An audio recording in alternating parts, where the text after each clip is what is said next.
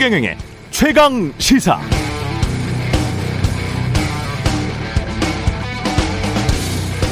네, 우리에게는 늘 천재에 대한 동경이 있는 것 같습니다. 보통 사람의 능력을 넘어서는 천재들. 최근 필즈상을 수상한 한국계 수학자인 허준희 교수나 반 클라이번 콩쿠르에서 최연소로 우승한 임윤찬 군에 대한 뜨거운 관심도 그런 동경, 호기심으로부터 나온 것들이겠죠. 저 사람들은 IQ가 얼마나 될까? 어떻게 저런 경지까지 이르게 됐을까? 경탄해 하기도 하고 부러워하기도 합니다. 관련해서 아마도 인류사에 현존했던 인물들 중 가장 머리가 좋았을 것으로 추정되는 고 스티븐 호킹 박사의 인터뷰에는 이런 장면이 나오는데요. 박사님 IQ는 얼마나 되십니까? 모르죠. 머리 좋다고 자기 IQ 자랑하는 사람들은 loser, 패배자들이에요. 최근에 박사님도 자신의 블랙홀 이론에 대해서 에러, 실수가 있었다고 고백했잖아요. 그럼 보통 과학자들은 오류가 있을 때마다 그 깨달으면 즉시 스스로 바로잡고 있다고 생각하세요? 정치인들보다는 더 자주 정정할 겁니다. 그러나 과학자들이라고 꼭 해야 할 때마다 다 그렇게 정정하는 건 아닙니다.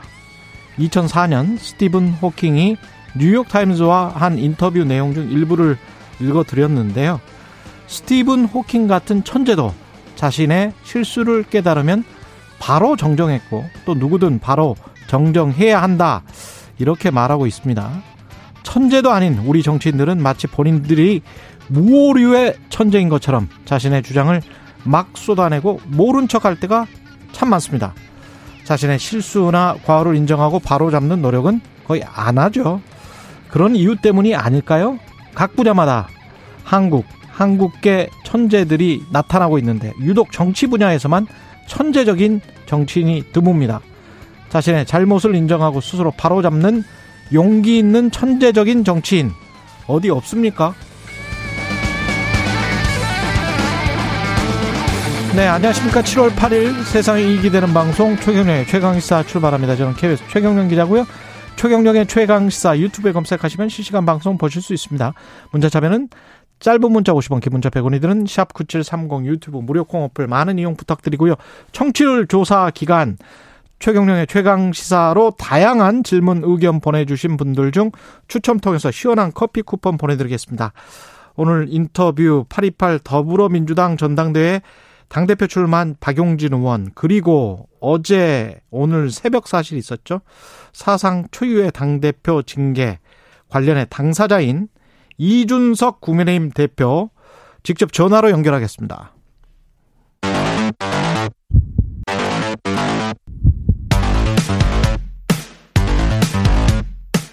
오늘 아침 가장 뜨거운 뉴스 뉴스 unboxing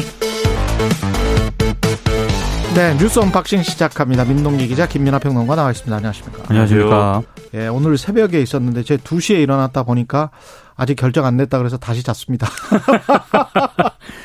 예.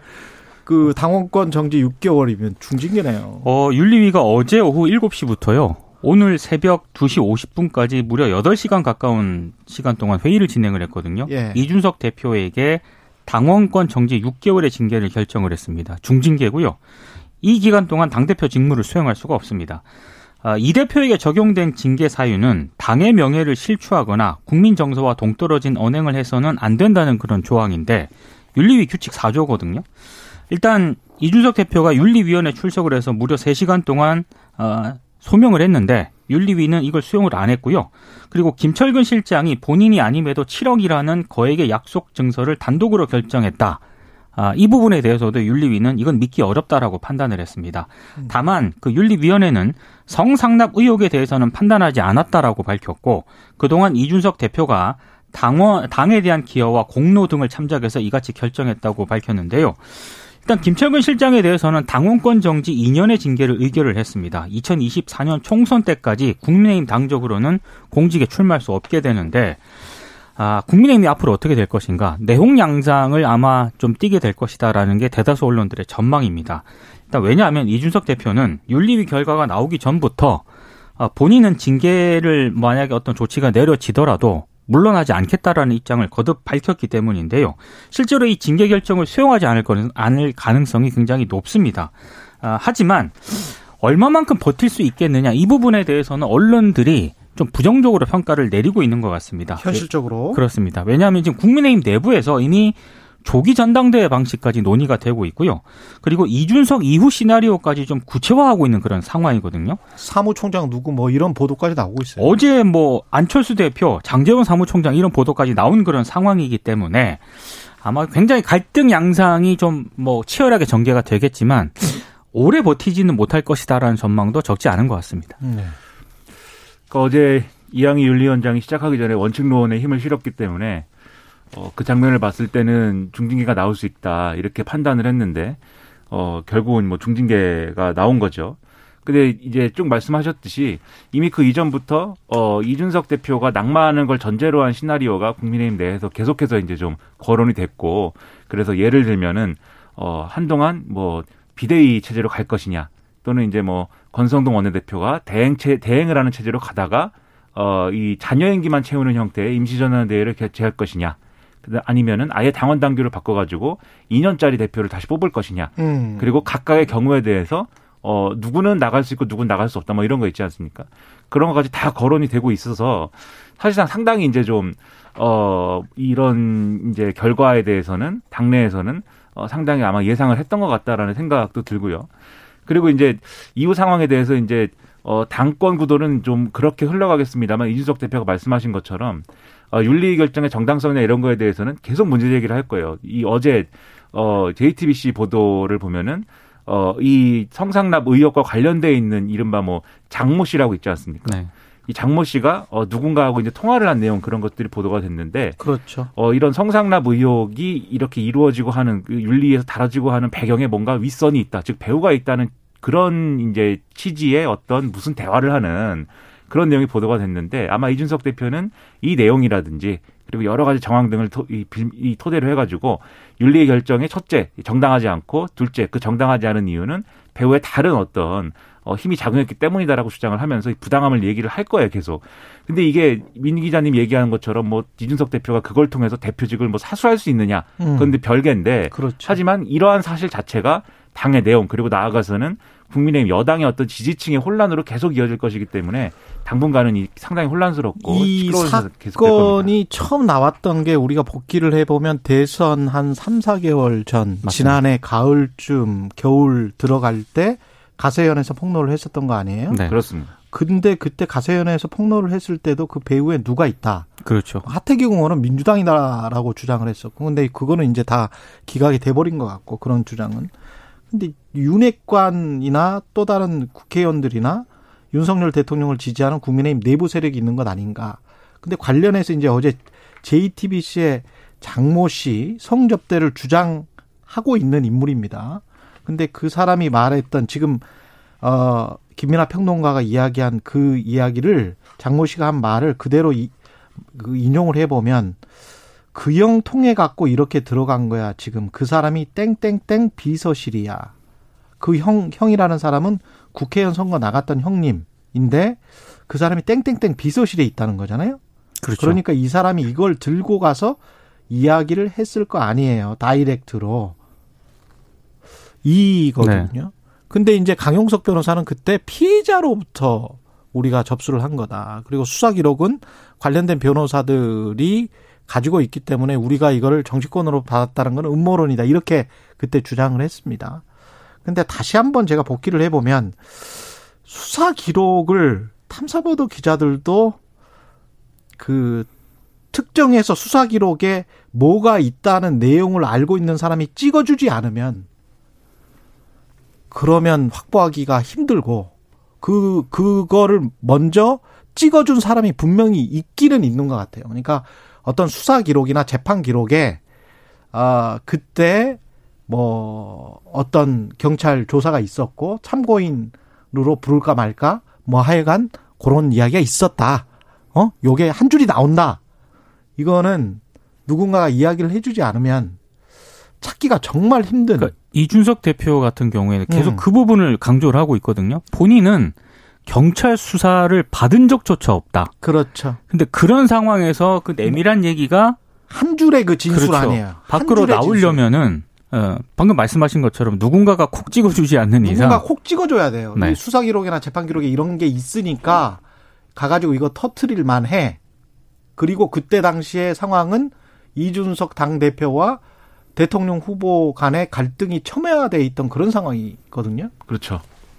그래서 이제 우리가 이런 음. 대목을 가지고 또 나름의 상상의 나래를 펼칠 수가 있는데 그또 이제 확실한 어떤 진실이나 이런 걸 알기 위해서 뭐가 필요하냐 이런 걸 생각해 보면은 참갈 길이 멀다라는 생각도 들고 그렇죠. 그리고 이제 이게 서로 그런 얘기하는 측면도 있어요. 예를 들면 방금 말씀드린 JTBC 보도는 결과적으로 보면은 이준석 대표 주장에 유리한 보도잖아요. 예. 근데 어제 또 그 어 지금 이 뭡니까 접대를 제공했다고 돼 있는 김성진이라는 김성진 씨를 어, 법률 대리인을 맡고 있는 김소연 변호사 있지 않습니까? 김소연 변호사가 또 여기 나오는 그 형님이라는 사람은 음. 어, 이준석 대표 쪽 사람이다라고 또 주장을 하고 있어요, 또. 그러니까 이 보도도 또 이준석 대표의 무슨 언론 플레이 아니냐라는 취지의 주장이거든요. 음. 그러니까 이런 막 국면이 되놔서 이게 단순히 이제 뭐 양측의 주장이다라기보다는 음. 지금 국민의힘 내외의 지지층 그리고 내부의 어떤 인사들이 생각하는 무슨 커다란 어떤 두 개의 세계가 있는 것처럼 그 두 개의 세계가 충돌하는 것처럼 앞으로 이 얘기가 갈 거라서 음. 상당한 진실 게임의 어떤 그런 미로 속에 또 우리가 있어야 될 것 같습니다. 잠시 후 2부에서 이준석 당 대표에게 직접 이야기를 들어보겠습니다. 비선 논란과 관련해서는 신모 씨, 그 공군 1호기 대통령 전용기를 타고 스페인으로 왔다 갔다 했던 사람입니다. 네. 예.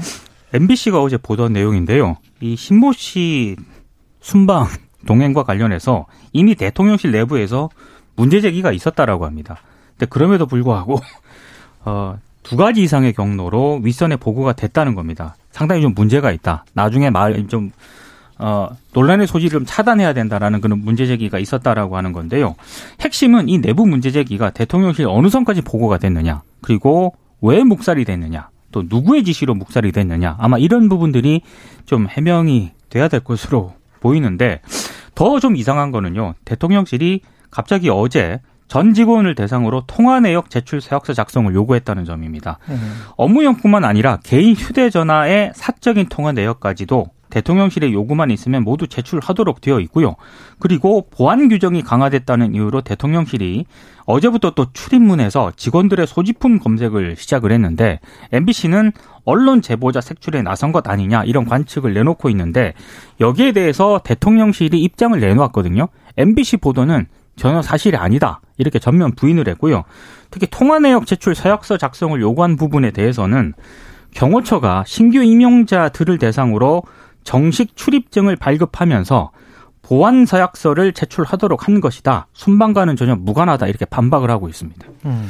그러니까 이게 상식적으로 생각하면 이런 이제 이 신모 씨가 이렇게 활동하고 있다는 거를 대통령 주변 그러니까 참모들이 알았다고 하면 이게 뭐 대통령실의 사실이 아니다, 이 보도 내용이 사실이 아니다라고 얘기를 했지만 누구라도 여기에 대해서는 이거 문제가 있을 수 있다라고 경고하거나 보고했을 것 같아요. 제가 봐도. 왜냐하면 그런 거를 그 실무진이라든가 이런 그 직원들은 한두 번 하는 게 아니지 않습니까? 그렇죠. 네. 그리고 이게 얘기가 그냥 뭐 어, 뭐, 이 민간이다 뭐 이런 것도 있지만은 무슨 한방병원이 나오고 그렇죠. 무슨 그리고 이제 신모 씨가 또 자기가 갖고 있는 무슨 건강 뭐 이 관련한 무슨 뭐 업체도 있고 이런 이런 것들이 나오기 시작하면은 그게 이 논의 이 얘기가 어느 쪽으로 튈 수 있다라는 거는 그냥 봐도 상식적으로 알 수 있는 거잖아요. 음. 그래서 문제 제기가 있었을 있었을 확률이 저는 높다고 생각하는데 그런데 그런 문제 제기가 있었음에도 불구하고 왜 이 부분은 고쳐지지 않았고 이 고쳐지지 않은 상태가 결국 이런 보도가 나오는 데까지 이르렀고 이 보도가 나왔으니까 그럼 아 이런 보도가 나왔으니까 또 정말 이번에는 고쳐야겠다 이게 아니라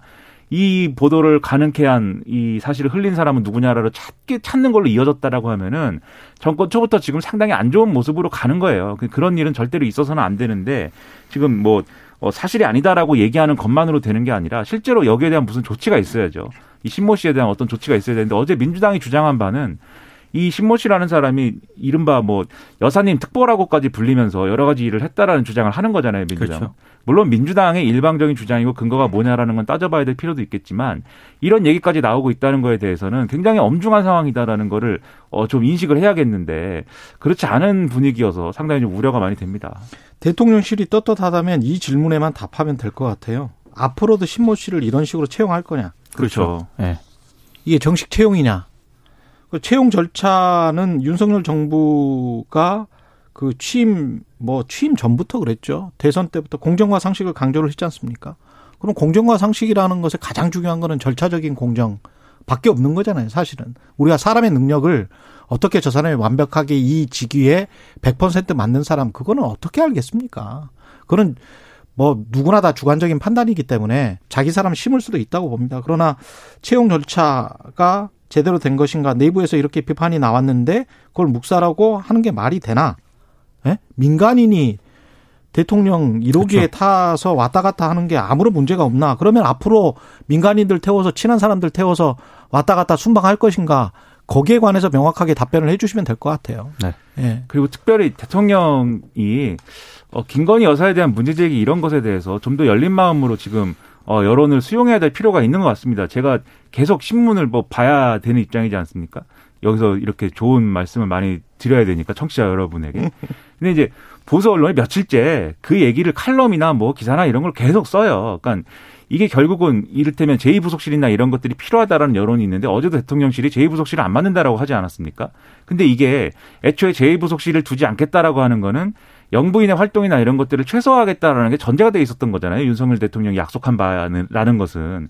그런데 이게 영부인의 활동을 최소화하지만 그럼에도 논란이 있을 수 있다라면 제2부속실을 공약을 뒤집고 설치하겠습니다. 이렇게 가는 게 아니라 영부인의 활동은 막 무한대로 늘어나는 분위기고 그렇죠. 그런데 음. 제2부속실을 설치하겠다라고 하는 건 공약을 뒤집는 거니까 그거는 뭐 이 없다. 라고 하면 이게 본말이 전도된 거잖아요. 음. 이건 결국은 대통령이 태도를 바꿔야 되는 문제라고 평이 될 수밖에 없는 거기 때문에 예. 여기에 대해서는 열린 자세로 이 좀 조언이나 문제 제기를 받아들여줬으면 좋겠습니다. 사실 청와대에서 떠날 때는 광화문으로 간다고 했었잖아요. 네. 그게 공약이었잖아요. 근데 그걸 좀 더 유연하게 해서 용산으로 갔다면 제 부속실도 안 만들 이유가 없는 거 아닙니까? 그렇죠. 예. 실리적으로 좀 생각을 했으면 좋을 것 같고요. 그게 또 절차나 공정성 모든 측면에서 좋아 보이는 거죠. 예. 꼭 지켜야 될 게 있으면 지켜 어 지키는 정보가 됐으면 좋겠고요. 검찰이 과거 국정원장들에 대해서 본격 수사 착수를 했는데 이게 좀 커지겠네요. 국정원이 대검에 고발한 지 하루 만에 수사팀 배당까지 굉장히 좀 속전속결로 이루어지고 있습니다. 박지원 전 원장에 대한 고발건은 공공수사 일부, 중앙지검 공공수사 일부에 배당을 했고요. 서훈 전 원장에 대해서는 공공수사 3부에 배당을 했습니다. 그러니까 민주당은 지금 문재인 정부를 향한 정치 보복이라고 규정을 하고 총력 대응에 들어갔고요. 우상호 민주당 비대위원장은 결국에는 타깃이 문재인 전 대통령으로 보인다. 아, 당 차원에서 대응하겠다 이런 입장을 내놓았습니다. 박지원 전 원장이 어제도 이제 언론과 계속 인터뷰를 가졌는데요. 어, 첩보 관련 보고서 등 원본 삭제는 불가능한 일이다. 그리고 내가 삭제해도 국정원 서버에 남아 있는데 내가 왜 그런 바보 짓을 하나라고 계속 반박을 했고 음. 어제 또 일부 언론을 통해서 대통령실 관계자가 만약에 이게 사실일 경우에는 중대한 국가 범죄라고 얘기를 한 적이 있거든요. 이 발언에 대해서는 대통령실이 검찰에 수사 가이드라인을 준 것이다라고 비판을 했습니다. 언론들 보도 양태도 오늘 보니까 완벽하게 나뉘고 있습니다. 아, 예. 일단 경향신문 같은 경우에는 문재인 정부 인사를 겨냥한 전방위 사정이 시작됐다라고 보도를 했고요.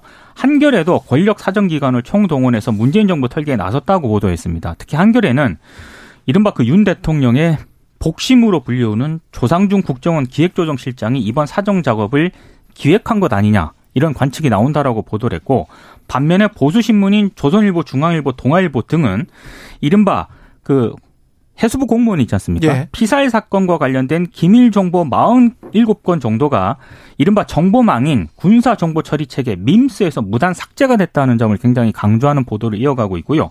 동아일보 같은 경우에는 이른바 이 다수의 군사 비밀이 밈스에서 삭제된 날 음. 군 첩보 관리 책임자였던 이영철 당시 국방정보본부장이 서욱 국방부 장관과 함께 청와대를 찾아서 국가안보실 관계자들과 회의를 했다.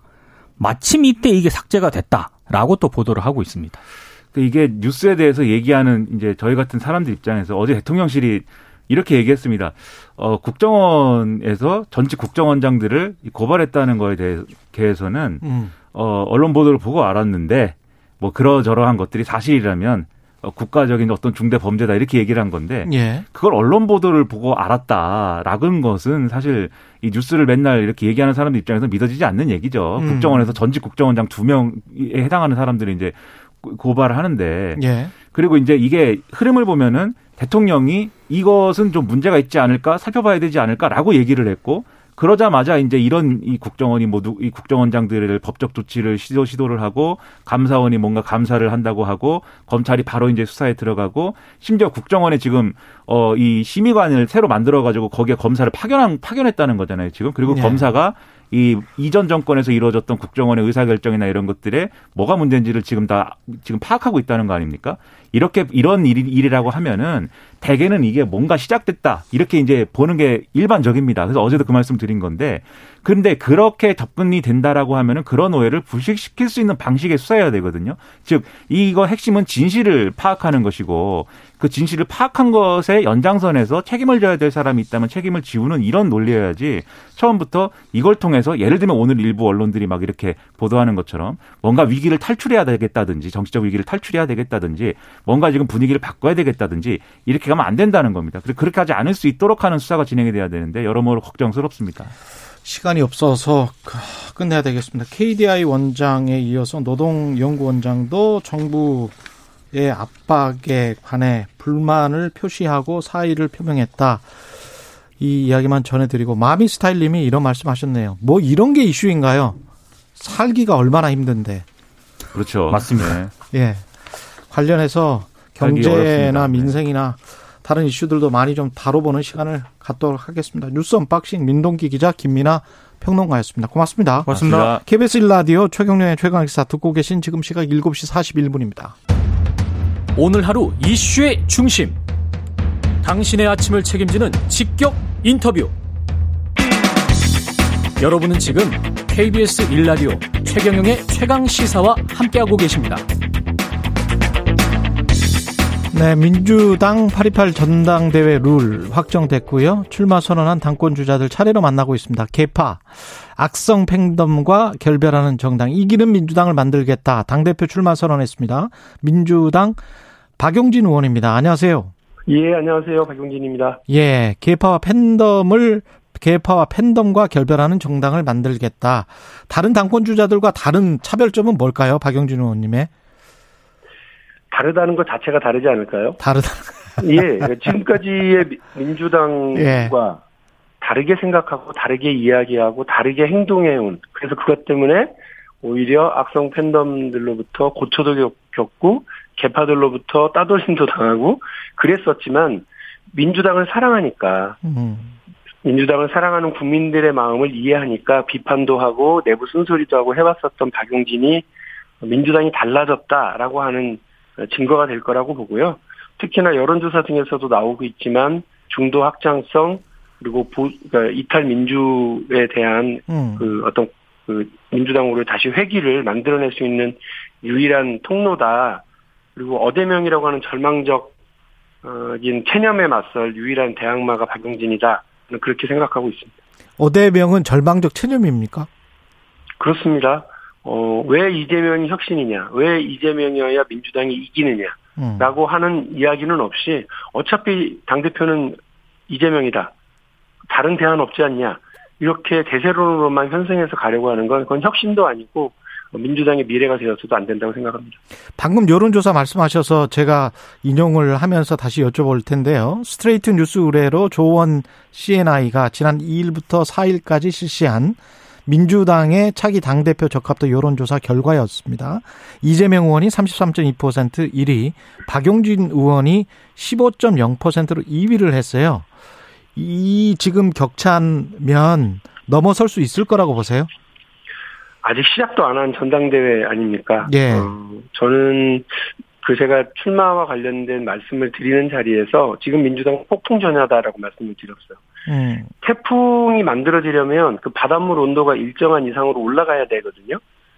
예. 지금 민주당 내부가 이렇게 부글부글 지금 끓고 있습니다. 음. 저는 그 태풍이 만들어질 거고 그 태풍의 한복판에 박용진이 서 있을 거라고 하는 말씀 드립니다. 이재명 의원은 17일쯤에 이제 출마 선언을 할 것이다라고 관측이 나오고 있는데 출마는 하기는 하겠죠. 어떻게 보십니까? 제일 걱정스러운 건 이재명 의원의 출마가 아니라 음. 이재명 의원의 출마로 전당대회가 개파 힘자랑 대회로 전락하게 되지 않을까. 음. 저는 전당대회가 이번 이번 전당대회는 국민들에게 민주당이 변했다라고 하는 변화의 증거가 되어야 된다고 생각을 하는데 이렇게 개파가 친명이냐 반명이냐 이렇게 개파 대립으로 가면 저는 이러다가 다 죽는다. 민주당이 오히려 그 망하는 길로 갈 수도 있다 이런 우려가 들고 있거든요. 개파 전대가 아닌 민심 전대여야 흥행이 가능하고 음. 그것을 만들어 나가기 위해서 몸부림을 쳐야 되는 상황이라고 생각합니다. 그런데 뭐 룰 만드는 과정에서부터 이렇게 민심은 바랑구하지 않고 서로 간에 힘자랑하고 연판장 돌리고 하고 있는 모습 정말 우려스럽습니다. 지금 당내 이재명 개파가 제일 큽니까?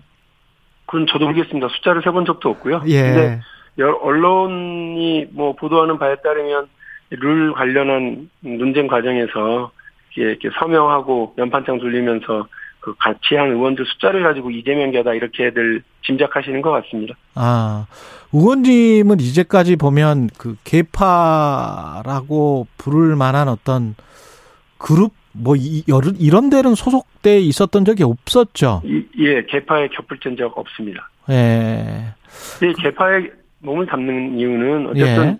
어, 여러 가지 이유가 있겠죠. 그런데 어, 무엇보다도 제일 그 국민들이 어, 우려하는 건 어떤 힘을 가지고 권력을 가지고서 개파를 형성하는 경우거든요. 예. 그냥 공부를 위해서 혹은 과거의 뜻이 같거나 미래 지향이 같아서 어, 이렇게 모임을 만들고 그 모임을 통해서 목소리를 내는 거야 정치에서 항용 있는 일인데 문제는 당권을 쥐고 있든 정권을 쥐고 있든 정, 그 힘을 쥐고 있는 측에 어, 어떤 줄을 대기 위해서 어, 가치와 비전이 아니라 어, 이런 어떤 이익을 도모하기 위해서 하는 것은 저는 그건 정치연합이 아니라 상인연합에 불과하다고 생각을 합니다.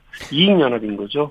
그... 국민들이 가장 우려하는 게 이제 저, 저는 그런 거라고 보는데 민주당이 이제 그런 개파 간의 대립과 갈등이 아니라 민심을 음. 바라보고 나가야 다음 어, 총선에서도 그리고 그 다음 대통령 선거에서도 승리할 수 있다는 건 너무나 자명한 일입니다. 근데 다른 당 대표로 나오시는 다른 분들도 97그룹이든 앞으로 선언할 이재명 의원이든 다 혁신을 주장하고 있는데 이분들의 혁신과 박용진의 혁신은 어떻게 다른 건지 좀 설명을 해 주세요. 혁신이 뭐 하늘에서 뚝 떨어지는 일이겠습니까? 음. 그리고 새로운 뭘 찾는 것도 아니라고 저는 생각합니다. 가장 중요한 거 국민들에게 약속하면 지키는 정당이어야 하지 않겠습니까? 저는 그래서 약속하면 지키는 약속 정당, 정치 혁신과 사회 혁신을 이끄는 혁신 정당 으로 가야 된다고 생각을 하고요. 토사구팽이라고 하는 말이 나오지 않, 않도록 청년 정치를 육성하는 청년 정당이 되어야 되고 선진국 대한민국에 초대받지 못한 우리 국민들과 함께하는 사회 연대 정당으로 민주당이 나가야 된다고 생각합니다. 한 가지 더 말씀드리면 예. 아침마다 국민의힘하고 이렇게 아웅다웅 싸우는 그런 정당이 아니라 중국의 공산당, 일본의 자민당, 미국의 민주당, 공화당하고 이렇게 어깨를 겨룰 수 있는 국제 정당으로 나가야 된다고 생각합니다. 근데 음. 지금 우리 대한민국은 다 선진국으로 다 진입했는데 한국 정치만 그리고 대한민국의 정당들만 여전히 개발도상 상황에 그냥 머물러 있거든요. 예. 서로 실수하기만 기다리고 서로 공격하기만 하고 음. 서로 물어뜯기만 하고 이런 정치에서 벗어나겠다는 것이 박영진의 혁신 약속입니다. 아까 그 토사구팽 말씀을 하셔서 박지원 전 공동위원장 같은 경우는 토사구팽을 당, 당한 케이스입니까? 어떻게 보세요? 아니 저는 본인이 어, 본인의 입으로 토사구팽됐다, 내가 계륵이냐, 음. 이렇게 하시는 말씀을 듣고 정말 가슴 아팠습니다. 왜냐하면, 실제로 민주당을 비롯한 한국 정치가 청년 정치인들을 이렇게 소비하고 말아버립니다. 그리고 더, 더, 어, 그, 저희들이 자괴스러운 건, 민주당 안에서 청년위원회나 대학생위원회로 이렇게 같이 했었던 어, 젊은이들 그런 청년들이 열심히 자기들이 어, 의자 놓고 연단 쌓고 병풍 만들고 했더니만 거기에 다른 사람이 서, 서다라는 거 아니에요. 예. 예.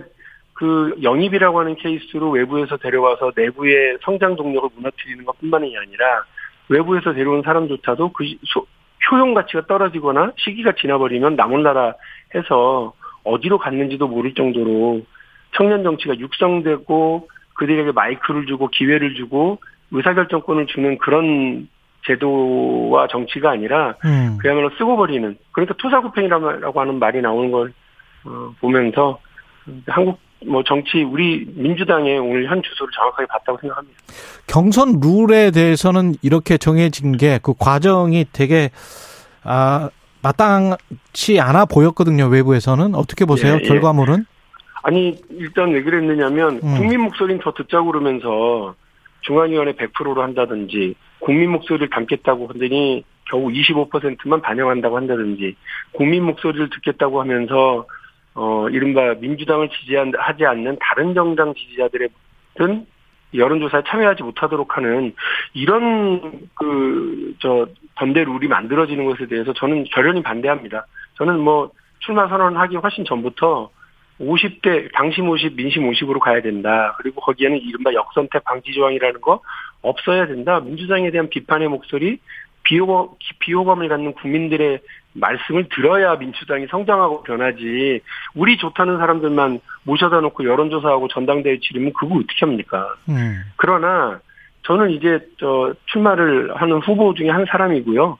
어, 룰은 세팅됐고 어, 그러면 어, 그렇게 어, 그 룰에 따라서 당당하게 승리하고 그 작은 공간에서조차 민심을 반영하는 그런 역동적인 전당대회를 만들도록 앞장서겠습니다.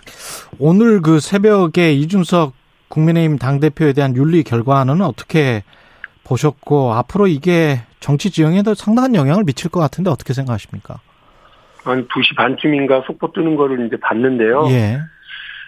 어, 아까, 뭐, 다, 나, 다른 정당 내부의 어떤 문제이기 때문에 그를 음. 둘러싸고 이러저런 말씀드리기는 뭐 제가 적절치 않은 것 같아요. 이제 다만, 아까 말씀드린 것처럼 이준석이라고 하는 정치인으로 대표됐던 한국, 한국에서의 청년 정치의 어, 급격한 대두, 음. 일정한 희망 이런 것들이 다 지금 없어져 버리고 이준석 개인의 어떤 도덕적인 문제를 놓고서 이렇게 논쟁이 벌어지는 것도 참 안타까운 일이고요.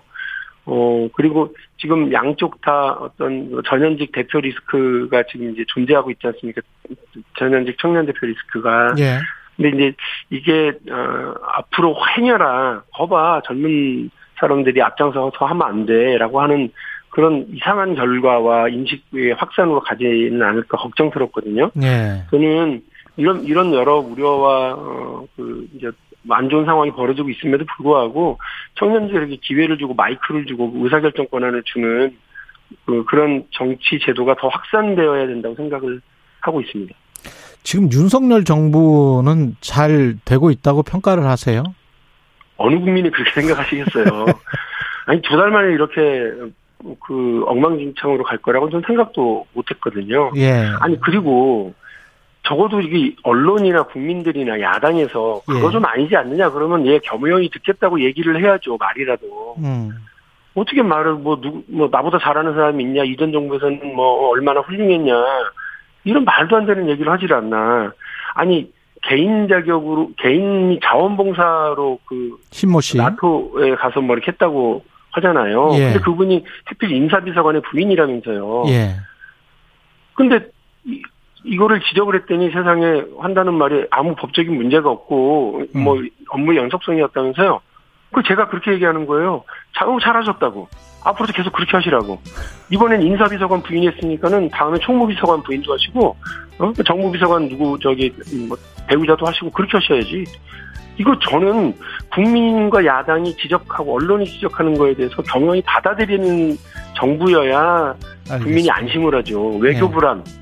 네? 인사 불안, 어, 뭐 국정 폭주, 그리고 전 정권 당권 도전하는 박영진 의원이었습니다. 생각합니다. 네, 감사합니다.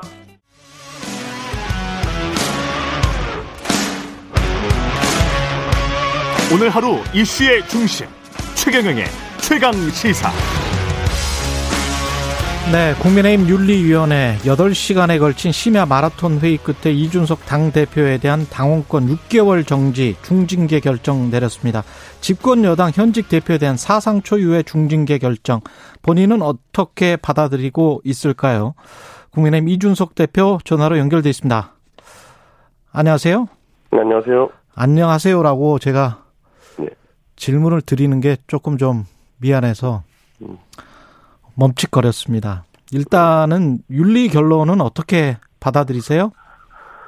어, 사실 뭐 윤리위라는 조직이 운영된 데 있어가지고 어, 지금까지의 정치권에서 통용되던 관례는 결국에는 어떤 수사기관이나 아니면 재판 중인 사안에 대해 가지고는 그것의 결과에 따라 가지고 윤리위원회가 처분을 내리는 것이 관례였고 지금도 보면은 저희 당 출신 의원들이나 이런 분들 대법원 판결까지 받아가지고 지금 아직까지 윤리 처분이 어, 늦춰지고 있는 경우가 굉장히 많습니다. 근데 음. 저 같은 경우에는 지금 수사 절차가 시작되지도 않은 상황 속에서 6개월 당원권 정지라는 중징계가 내려졌다는 것은 저는 아마 윤리위원회의 어떤 형평에 대해 가지고 이의를 제기할 수밖에 없는 상황이다 이렇게 말씀드리겠습니다. 그 팩트가 확정돼야 징계를 결정할 수가 있는데 윤리가 자의적으로 결정한 것이 아니냐?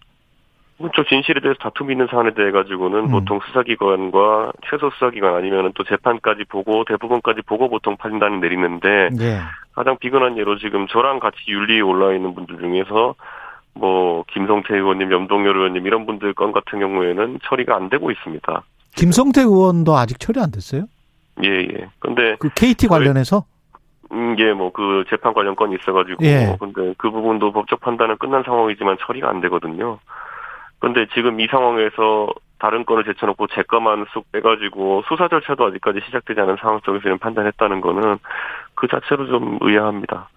이게 처음에 문제 제기가 의혹이 나왔을 때가 가세연으로부터 나왔고 네. 검찰 수사 기록 이야기가 나왔고 그렇게 됐단 네. 말이죠. 쭉 상황이. 그리고 그때는 대통령 후보와 음. 이준석 당대표가 갈등 상황이었단 말이죠. 예, 예. 이게 어떤 그때도 음모론이 나왔었고 지금도 계속 그런 이야기 JTBC에서도 어제 방송을 했는데요. 예, 사실 저도 어제 윤리 이제 소명하러 들어가기 직전에 예. 그 JTBC에서 뭐 이번 이 윤리권에 대한 윗선 의혹이 있다고 이제 어, 보도를 하고 음. 사실 그에 대한 후속 보도도 계속 있을 걸로 저는 알고 있습니다. 왜냐하면 어제 한 내용만으로는 내용들이 확정되지 않는 게 있기 때문에 그럴 것 같은데 그런 상황 속에서 어 종합적으로 판단해야 될 사항에 대해서 윤리위가 고려하지 않고 이렇게 빠르게 어, 판단을 한 것이 오히려 의아하긴 합니다. 그 윗선이 누군지는 짐작을 하세요, 혹시? 저는 뭐 해당 보도를 보고 그 안에서 이제 임명 처리된 부분 뭐 일부는 제가 바로 보자마자 식별할 수 있었다 이렇게 말씀드리겠고요. 아. 다만 제가 뭐 그거를 그것도 확정지어서 말하기는 어려운 상황이 아닌가 그런 생각합니다. 진실과 관련해서는 그때 그 2013년 경에 대전에 네. 가서 그 사람을 만난 거는 사실입니까? 그것에 대해서는 제가 수사기관에도 밝힌 바가 있고 음. 그 해당 인물, 해당 기업가라고 하는 사람을 만나고 이런 것들에 대해 가지고는 제가 만난 것은 만났다, 만나지 않은 건 만나지 않았다 이런 얘기를 음. 했는데 그 뒤에 이제 보면은 언론에 나오고 또 이렇게 했던 것이 무슨 뭐 시계를 어떻게 뭐 줬느니 아니면 뭐 음. 뭐또 메기구이집에 갔느니 이런 것들은 솔직히 저희가 과거 뭐 서울시장 보궐선거라든지 이런 때부터 많이 보는 거 아니었습니까? 사실 뭐 음. 제가 백팩을 맸다느니 뭐 이런 것들. 음. 근데 저는 이런 것들이 어, 굉장히 좀 뭐라 될까요? 무차별적인 의혹 제기식으로 나오는 것에 대해 가지고 어제 또 윤리에서 그런 부분에 대해 가지고는 또 살펴보지 않겠다고 했어요. 예. 네. 결국에는 품위 유지 위반이라고 하는 것인데 사실 품위 유지 위반이라고 하는 것은 그걸로 인해서 당에 끼친 손해가 무엇인지를 이제 객관화해서 우리가 봐야 되는데 사실 음. 선거 두 번 이긴 직후 마당에 품위 유지 뭐 잘못해가지고 당에 손실을 끼친 것이 무엇인지를 저는 듣지도 못했거든요. 예. 그러니까 저는 굉장히 이례적인 그런 윤리위원회 절차였다 이렇게 생각합니다. 증거 인멸 교사에 관해서는 종합적으로 고려했을 때 소명을 믿기 어렵다. 대표의 소명을 믿기 어렵다. 이렇게 판단을 했다는 거예요. 그러니까 그게 이제 소위 말하는 사실관계에 대해서 윤리위원회가 사법적 판단을 하는 것인데 음. 사실 수사기관에서 하고 있는 게 그, 하고 해야 되는 게 정확히 그건데 그걸 윤리위원회가 대행해가지고 믿기 어렵다, 믿을 수 있다 이런 거면은 음. 아니 그러면은 그 누가 로또를 맞으면은 믿기 어렵기 때문에 거기에 따라 가지고 문제가 생기는 겁니까? 아니면 예를 들어 어떤 확률적으로나 아니면 본인들이 믿기 어려운 일이 발생하면 그것이 뭐 허위 사실이 되는 겁니까? 그러니까 저는 그거는 윤리위원회가 굉장히 표현을 잘못한 것이다. 믿기 어렵기 때문에 징계한다. 이런 것은 굉장히 장의적인 어, 기준이라고 생각합니다. 증거 인멸 교사 의혹에서 교사를 한 당사자는 뭐 이준석이고 증거는 뭡니까 그러면? 저도 모르겠습니다. 무슨 증거를 인멸하려고 했다는 것인지 는 모르고 예. 그러니까 어제 처분을 보면은 결국에는 저에게 제기된 것은 증거인멸 교사를 했던 것에 대해서 품유지 위반이다 이렇게 얘기하는데 그렇죠. 결국은 그렇게 믿기지 않는다라고 하는 것은 제가 증거인멸을 교사했다는 직접적인 어떤 증거나 아니면은 그런 것에 대한 뭐 확신을 가질 만한 상황은 전혀 없었고 근데 분위기상 보니까 왠지 교사였을 것 같다 이런 거 아닙니까? 어. 저는 이런 이런 징계는 제가 다소 좀 이해하기 어려운 측면이 있습니다. 어제 들어가서 소명을 충분히 하셨습니까? 그 분위기는 어땠습니까? 저는 물어보는 질문들에 대해 가지고 모두 답을 했고 그렇기 음. 때문에 뭐 거의 한 3시간 가까이 이렇게 질답을 한 게 아닌가 이렇게 생각하고요. 네. 제가 뭐 특별히 뭐 그 부분에 있어서 답변을 잘못한 것이 있다 이렇게 제 개인적으로는 생각하지 않습니다. 그 윤리위가 뭔가 마음을 먹고 이준석 대표는 어 어떤 형식적으로 부른 것이다 이런 느낌을 받으셨나요 혹시? 저는 처분을 보고 나서는 이게 어떻게 이렇게 된 건지 좀 이해하기 어려웠고 아까 예. 진행자께서 말씀하셨던 것처럼 교사에 대해 가지고 어 믿기 어렵다라는 것으로 제 해명 음. 믿기 어렵다라는 것이 처분의 사유가 된다고 하면은 이거 앞으로 굉장히 윤리위원회가 우리 당에서 나쁜 선례가 되는 게 아닌가. 음. 그 이런 것에 있어가지고 믿기 믿 믿거진다 믿기 어렵다 이것은 판단의 기준 될 수 없고 이게 사실 인정되느냐 아니냐가 돼야지 이게 처분이 가능한 것인데 예. 저는 앞으로 아니 믿기 어려운 것에 대해서는 전부 다 문제를 삼겠다고 한다면 이게 어, 굉장히 좀 어, 의아하죠. 예를 들어 예? 어, 어떤 예를 들어 앞으로 유튜브 채널이나 이런 데 가지고 음. 계속 이렇게 뭐 어떤 의혹을 제기했는데 그럴 듯한 내용으로 이렇게 이야기하면은 아 의혹이 믿어진다 하면은 그럼 징계 이렇게 할 것인지 음. 저는 좀 이해가 안 갑니다. 그건. 지금 이준석 대표는 김 실장이 가서 7억과 관련된 무슨 사인을 한 것은 전혀 몰랐다는 입장인 거죠? 아니 그 부분에 대해 가지고 예. 저한테 얘기를 안 했어요 그거를 전혀. 아. 네, 왜냐하면 그 내용이라는 것이 보면은 결국에는 그 뭐 투자 유치라고 하는 것이 사실 그 구속력이 있는 것도 아니고 김채근 정무실장이 가가지고 결국에는 그 개인 자격으로 그 병원이라는 곳에 가서 음. 얘기를 하면서 아 이런 것은 뭐 충분히 나도 그냥 주변에 사업가들이 있는 사람들한테 얘기할 수 있을 것 같다. 그래가지고 대화하면서 그걸 그냥 그 장의사라고 하는 분의 요청으로 병원 원장께 보여드리기 위해 가지고 그런 걸 썼다고 하는데 사실 제 입장에서는 거꾸로 말하면 제가 그걸 쓰도록 교사할 이유가 하나도 없습니다. 음. 제가 왜 괜히 의심받고 그런 거 할, 그런 걸 하겠습니까? 근데. 그 시점에? 예, 예. 그러니까 저는 그걸 제가 얻는 게 있는 것도 아니고 그래서 그거는 제가 봤을 때 그거야말로 사법적인 판단이라든지 아니면 수사기관의 판단을 받아봐야 되는 지점인데 음. 그거를 지금 이렇게 하면 누가 그걸 판단을 받아들이겠습니까? 그리고 그 전부터 이제 불만을 제기하셨던 게 경찰이 네. 그러면 빨리 수사나 조사를 하지 왜 이렇게 네. 늦추는 거냐 이런 이야기를 했었단 말이죠. 지금도 그렇게 생각을 하세요, 경찰? 실제로 실제로 저는 이 사건에 있어가지고 수사나 이런 걸 받은 게 없습니다. 그렇기 때문에 수사를 받은 게 없다. 예, 없어요. 그러니까 제가 무슨 뭐 통보를 받은 것도 없고 언제 어. 수사 받으러 하는지 그런 것도 없고 조사 받으라는 것도 없고 그런 상황에서 저는 아까 말했던 것처럼 누구는 대법원 판결을 받고도 그 안에서 징계 처분이 내려지지 않는데 저는 음. 수사도 시작되지 않았는데 지금 중징계 판단을 받은 겁니다. 그러니까 이걸 어. 보면서 앞으로 윤리위원회가 이 괴리를 어떻게 극복하려나 하는 그런 생각이 듭니다. 만약에 경찰 조사 결과가 이준석 네. 대표의 주장처럼 이, 이 사람이 혐의가 없다 이렇게 나온다면 네. 어떻게 되는 거죠? 저는 오히려 윤리위가 그걸 어떻게 감당하려고 하는지 약간 의아합니다. 그러니까 네. 형사적으로도 뭐 전혀 문제가 없는 사안에 대해 가지고 당 대표에게 중징계를 한 사안이라고 한다 그러면은 음. 그 부분은 만만치 않은 것이고 음. 이게 사실 그래서 상호 작용할 수도 있는 거거든요. 왜냐하면 그렇죠. 어떤 윤리의 판단이 경찰 조사에 작용을 줄 수도 있고 이렇기 때문에 음. 저는 이거는 굉장히 좀 위험한 판단이었다는 생각을 합니다. 현재 가장 신난 분은 윤핵관인 것 같다. 익명의 뒤에 숨어서 당내 분란을 일으키는 분들이다. 이준석 당대표가 음. 어, 윤리 전날까지도 한 이야기인데 네. 예, 정치적 제거의 목적이 있다고 보세요?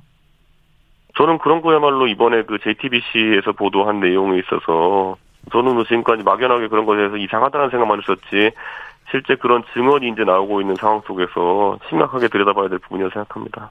음, 윤회감만 있는 겁니까? 아니면 윤심도 있는 겁니까?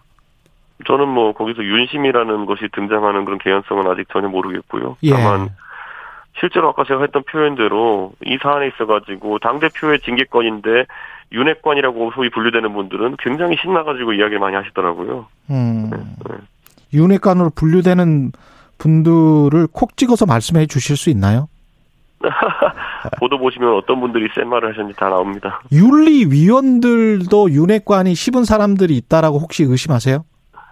그렇게 의심하고 싶지는 않습니다. 저희가 최고위에서 의결을 통해서 임명한 분들이기 때문에 예. 뭐 물론 그분들을 추천하는 것은 오롯이 이제 윤리위원장께 일임했기 때문에 음. 뭐 윤리위원장의 추천에 따른 것을 저희가 명단을 받아들여 가지고 한 것이고 그 안에 물론 이제 우리 법률 당의 법률위원회 위원장인 유상범 의원이 있는데 유상범 의원이야 뭐 법윤회관으로 분류될 수 있는 분이니까 그렇게 알 수 있지만은 그게 뭐 영향을 절대적으로 미쳤다 이렇게 보지 않습니다. 어떻게 앞으로 대응을 하실 건가요? 이 신청이랄지? 원래 우선 징계에 대해 가지고 우리 윤리위원회 규정을 보면은 그 윤리위원회의 징계 결과에 그 징계 처분권이라고 하는 것이 당 대표에게 있습니다. 그렇기 때문에 저는 이 부분에 있어 가지고 뭐 납득할 만한 그런 어떤 상황이 아닌 경우에는 전 징계 처분을 보류할 그런 생각입니다. 음, 징계 처분을 보류. 당 대표에서 물러나실 생각은 없으시죠? 저는 그럴 생각 없습니다. 네. 그러면 그 당원권이 만약에 최종 정지되는 걸로 확정되는 시기는 어느 어, 언제가 될까요? 어떻게 보세요? 뭐 아까 말했던 것처럼 그 징계 처분권 자체가 음. 그 당대표이기 때문에 제가 봤을 때 뭐 그 처분이라는 게 음. 납득 가능한 시점이 되면은 그건 당연히 그렇게 어 받아들이겠지만은 지금 상황에서는 뭐 제가 봤을 때는 뭐 가처분이라든지 예. 재심이라든지 이런 상황들을 뭐그 판단해가지고 예. 어떤 조치들을 하겠습니다. 그러면 최종 확정되기 전까지 최고위도 열고 그대로 주재를 하고 이 행위를 계속 하실 생각이신 거죠? 어차피 최고위라는 거는 다음 주 월요일에 이제 열게 돼 있으니까요. 예. 주말간에 또 판단을 해봐야죠 또. 주말간에 판단을 해봐야 된다. 네. 만약에 최종 확정도 당원권 6개월 정지로 나오면 그때는 어떻게 하실 생각이세요? 그것도 판단해 봐야죠 뭐. 네. 그때 가서. 네. 자진 사퇴 문제는 전혀 고려하고 있지 않으시고요. 뭐 고려하고 있지는 않습니다. 언론에서 안철수 대표, 장재원 사무총장 이야기까지 나오는 그 배경에도 뭔가 있다고 생각하십니까 혹시? 글쎄요, 뭐 당내에서는 그런 어 기획이 있었다라는 얘기는 나오긴 했지만은 뭐 예. 그거야 어 한번 찍어 먹어봐야 아는 것이겠죠. 저희가 어떻게 가는지는. 예. 조기 전당대회 시나리오나 이런 것들을 어떤 당의 세력이 추진을 한다면 지금 현재 당 대표기 때문에 막을 수 있는 방법이 있습니까? 뭐 압박은 많겠죠. 뭐 압박은 많을 것이고, 근데 그것이 뭐 현실화된다고 하는 것은 또 다른 문제다 이렇게 봅니다. 아 현실화되는 것은 네. 음, 당에서 지금 그 이준석 대표를 믿고 신뢰하고 그 다음에 지지해주는 그 의원들이나 세력이 있을까요? 당연히 있고요. 저는 예. 지난번에 지난 야 이번 주 들어서 이제 무슨 뭐 저를 뭐 탄핵하고자 했던 의원이 80%다 뭐 이런 어 말을 또 무슨 모 의원이 하셨던데 음. 그런 것 자체가 정말 부끄러운 그런 기사입니다. 그런 이야기를 한다는 것 자체가. 음. 네. 그게 아무리 한 세력이 이렇게 뭐 득세한 것처럼 보이고 이렇게 힘이 강하다고 이렇게 스스로 주장해도 항상 그에 대해서 우려를 가지고 있는 일정 수 이상의 의원님들은 계십니다. 음. 그렇기 때문에 어 그 위세에 의습되는 것은 지금 뭐 그렇게 좋은 모습을 보이지 않습니다. 지금 우리 유튜브도 그렇고 여러 문자들도 그렇고 네. 그2030 세대를 중심으로 굉장히 지지하는 문자들이 많이 오고 있는데요. 혹시 네. 국민의힘이 일종의 이제 대선 때 2030과 6070의 연합 전선 같은 걸로 민주당을 이겼단 말이죠. 네. 이 사건을 계기로 2030 당원들이 많이 빠져나갈 가능성이 있습니까? 2030 당원들의 그리고 또 2030 지지자들의 가장 큰 무기라고 하는 것은 훨씬 더 오랜 기간 동안 당의 의사 결정에 영향을 미칠 수 있다는 것입니다. 음. 그렇기 때문에 본인이 보수주의적 성향이 강하고 그리고 결국에는 또 이런 국민의힘의 가치에 대해 가지고 어 관심이 있는 분들이라고 한다면은 일희일비할 것이 아니라 본인이 가진 가장 소중한 권리, 결국에는 당원으로서의 권리 이런 것들을 적극적으로 행사하는 것이 아마 이 상황에서 할 수 있는 가장 나은 선택일 것이다. 그리고 아직까지 만약에 당원으로 가입하지 않으신 분이라든지 이런 경우에는 사실 한 달에 천 원이면 당원이 됩니다. 아, 그렇기 때문에 그런 것들을 오히려 당원 가입의 기회로 활용하는 것 이런 것들도 방법일 것이다 이렇게 봅니다. 어, 지금 집권 여당도 내용으로 상당히 위기를 겪고 있는데 국가도 네. 경제 문제로 위기고 특히 이제 대통령도 지지율이 계속 떨어지고 있단 말이죠. 네. 어떻게 보십니까 윤석열 정부는? 뭐 대통령께서 뭐 그 부분에 있어가지고 보관이 있으실 거라 저는 생각하고 음. 저는 어 사실 어, 이제 저만 해도 한 4개월 전까지만 해도 목 쉬어가면서 출범시킨 이 정부가 음.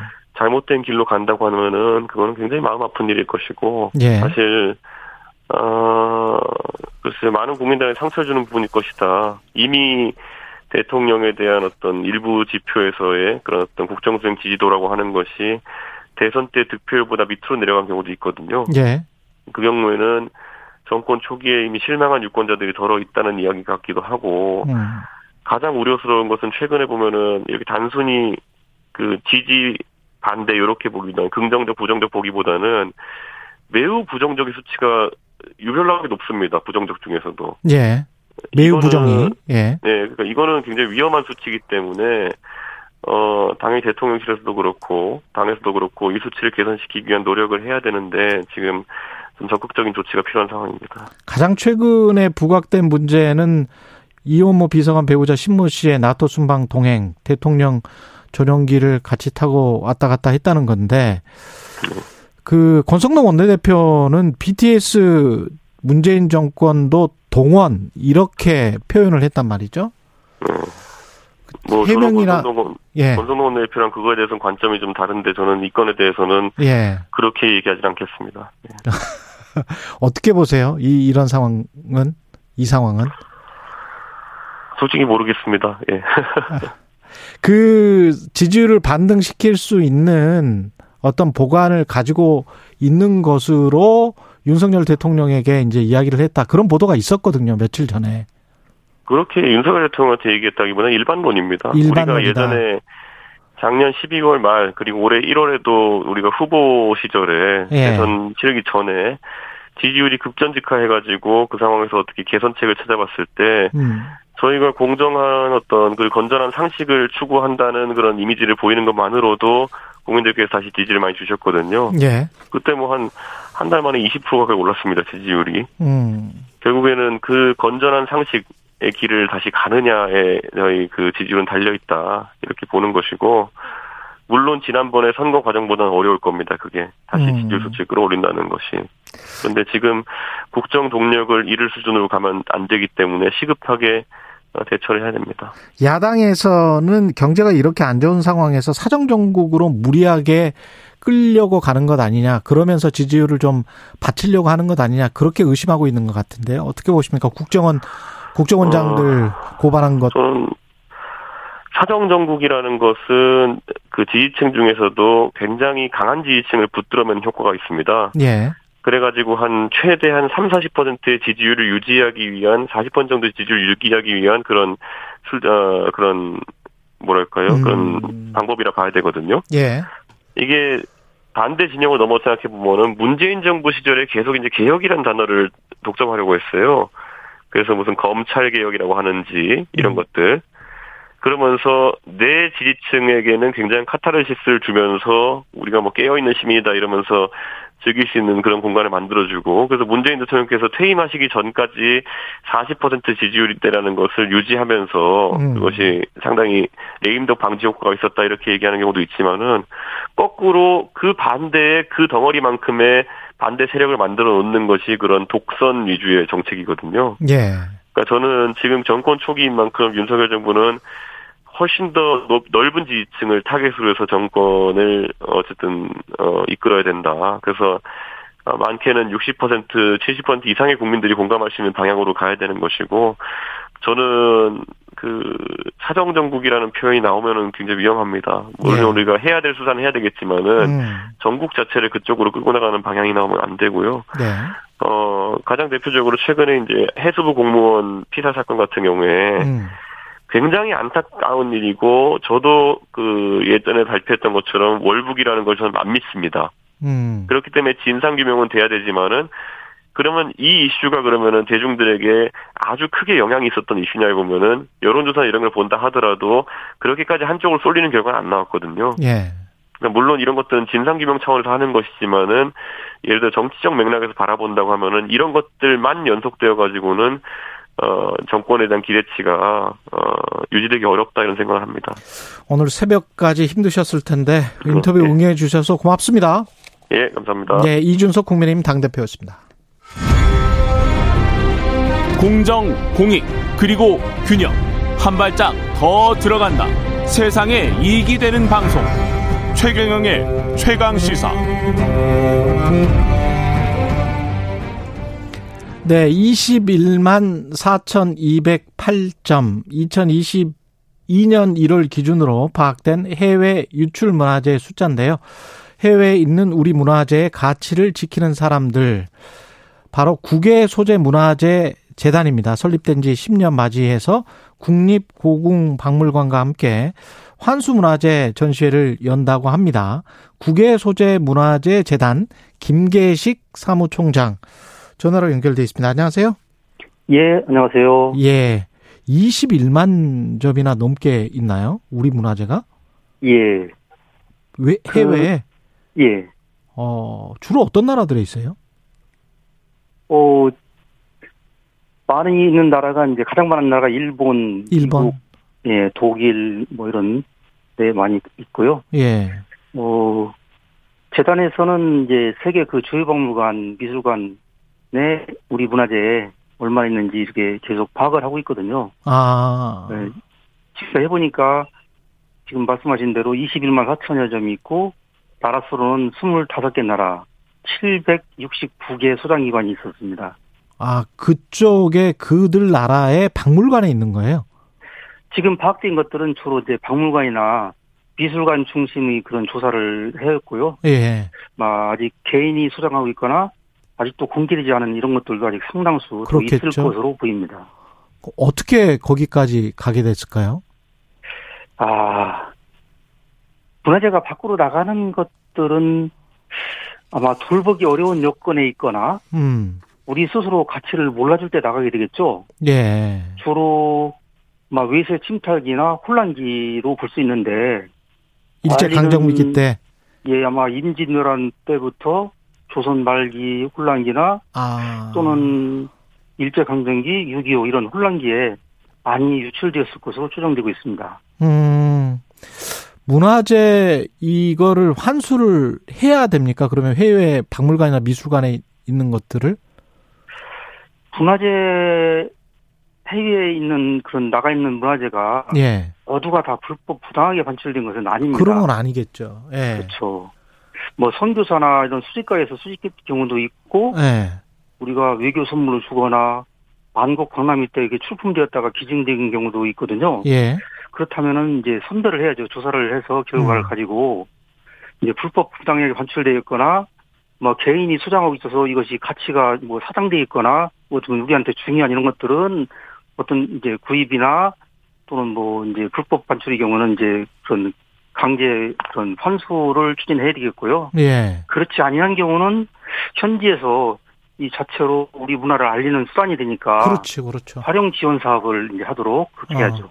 그럼 국외 소재 문화재 재단에서는 주로 강제 환수 하는 거를 맡고 계시는 거예요? 하고 계시는 거예요? 아니죠. 재단이 설립이 음. 우리 한국 문화재를 이제 해외에 있는 나라 밖에 있는 것을 조사하고 그걸 바탕으로 이제 결과를 분석해서 예. 이게 그 불법으로 환출되었거나 정말 우리나라에 꼭 필요한 개인이 소유가 있는 것들은 이제 저 환수를 해야 되겠지만은 네. 그렇지 않은 것들은 이제 그런 문화 사설 역할처럼 문화재 자체가 잘 알리는 수단으로 활용될 수 있도록 이제 보존 처리를 지원하거나 어. 조사 보고서를 만들어서 어. 이제 상대국에 제공해서 그걸 가지고 가치를 알리게 하거나 서로 협력하는 관계도 있네요. 예. 그렇죠. 예. 환수 문화재 또 많습니까, 그러면? 아, 예. 환수 문화재는 지금까지 약 780여 점 정도 이렇게 환수를 했는데요. 780여 점? 예. 음. 그걸 지금 어 국립고궁박물관에서 전시를 하는 거예요? 그렇죠. 아, 780점을? 예. 아, 아 전체를 다, 다 전시하는 건 아니고요. 예. 그 중에서 예. 그 중에서 이제 선별해서 전시를 하고 있죠. 어떤 것들이 있나요? 전시품요? 예. 아, 전시품들은, 음, 좀 특징적인 걸 말씀드리면은, 음. 어, 거기에서 전시품 중에서 재미난 거는 제가 두 개를 좀 꼽을 수 있겠습니다. 예. 어, 오틸리안 선교박물관에서 기증한 그런 그 겸재 정선 화첩하고요. 갑옷이 있는데요. 음. 음, 역사를 말씀드리면은 겸재 정선 화보하고 화첩 예. 화첩하고 예. 갑옷? 갑옷. 어. 오틸리안 수도원 이게 이제 그 오틸리안 수도원 소속의 그 노르브레트 베버라는 신부가 예. 이 1911년도와 25년도에 이제 한국을 방문했는데 예. 그 당시에 이제 일제 강점기였고 우리 조선의 풍속과 문화가 이제 사라지는 것을 이분이 굉장히 아쉬워하면서 어. 이게 고요한 아침이나라는 기록 영화를 이렇게 작 만들었습니다. 예. 필름 기기만 해도 뭐 15,000m 정도 되는 부산부터 서울, 원산, 금강산까지 여행하면서 그런 풍속을 담은 기록 영화를 남기고 또 독일에 가서 그 책을 발간해서 서양의 우리나라를 이렇게 소개를 했습니다. 예. 근데 이게 이제 정선 화첩이 이제 저 나중에 이제 그 소장 이것이 알려지게 되고 음. 유명 경매 사이트에서는 이것을 아주 고가의 경매를 하려고 주선을 했습니다. 음. 그런데 수도원에서는 이 한국의 영웅이란 이 화첩이 한국에서 그 가치를 이렇게 빛내야 된다. 그래서 정말 수십억의 그런 어떻게 보면 가치 정말 가치를 따지기 어려운 이러는 것을 영부대 형식으로 우리나라에 이렇게 돌려줬거든요. 예. 그거다 대고 최근에도 또 그 조선시대 보병이 입었던 그런 갑옷이 있습니다. 전시되어 있는데 어. 이 갑옷도 또 기증하였고요. 예. 어, 그 우리 이제 재단에서는 이제 갑옷 원형 복원해서 지금 복제해서 전시하고 있는데 이 전시 끝나면은 이 옷들린 수돈에다가 이거 감사의 마음을 담아서 이렇게 보내줄 예정입니다. 그렇군요. 이야기를 듣다 보니까 참 사연이 있는 문화, 문화재들이 많을 것 같네요. 전시. 그렇죠. 예. 알겠습니다. 국립고궁박물관에서 이번 주말부터 그 전시가 시작되는 거죠?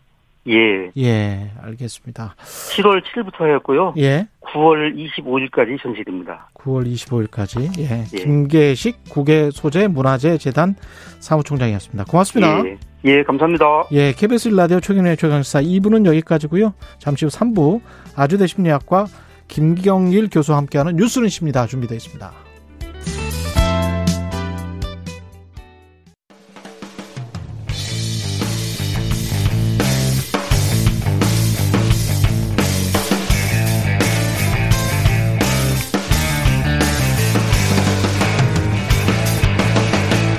최경영의 최강 시사.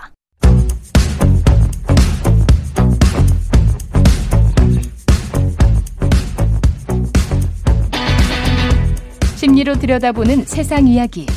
뉴스는 십니다. 네, 정치, 경제, 사회 등 우리 사회의 다양한 이슈를 심리학적 관점에서 풀어보는 시간입니다. 최경령의 최강 시사 뉴스는 집니다. 아주대학교 심리학과 김경일 교수 자리에 나와 계십니다. 안녕하십니까, 교수님. 네, 안녕하세요. 네. 그 요즘 영화 화제의 영화 박찬욱 감독의 영화죠. 헤어질 결심. 이거 저도 못 봤는데 교수님도 지금 아직 못 보셨죠? 네, 근데 가끔 이런 영화 있죠. 네. 그못 봤는데 본 것 같은 느낌 들 정도로 옆에서 주위에서 예, 옆에서 슬쩍슬쩍 이야기를 음. 다 해가지고 그렇죠, 그렇죠. 예. 네. 저한테도 그런 영화 오랜만에 그런 영화 중에 하나입니다. 볼까 말까 지금 고민 중입니다. 네, 네. 예, 영화에서 음. 설애가 혜준에게 이런 말을 한다고 합니다. 당신의 영원한 음. 미결 사건이 되고 싶다. 이게 그리고 끝나 찍고 난 다음에 여운이 굉장히 가득 남는 영화래요. 네, 네. 본 사람들에 의하면. 그 얘기 정말 많이 하시더라고요. 예. 네. 끝내 풀리지 못한 미스테리가 사랑 같다. 박찬욱 감독이 한 인터뷰에서 진짜 사랑이 이건 것 같다. 뭐 이런 식으로 이야기를 했다는 거예요. 네네. 네. 해결되지 않은 미스테리 같은 사랑. 공감을 하십니까? 어, 근데 사실 공감 차원을 떠나서 뭐 대부분의 우리 모두가 해결이라는 단어라고 하면 이제 수사나 아니면 그쵸. 문제를 푸는 것 같지만 네. 완성되지 않은 그런 음. 것들에 대한 기억이 오래 간다는 건 많이 그 가지고 있는 현상이죠. 그렇죠. 네, 네. 생각해보니까 영화 살인의 추억도 그 미제 사건으로 누구 누가 진짜 살인범이지 계속 꼬리 그렇죠. 네. 20년 동안 그랬잖아요.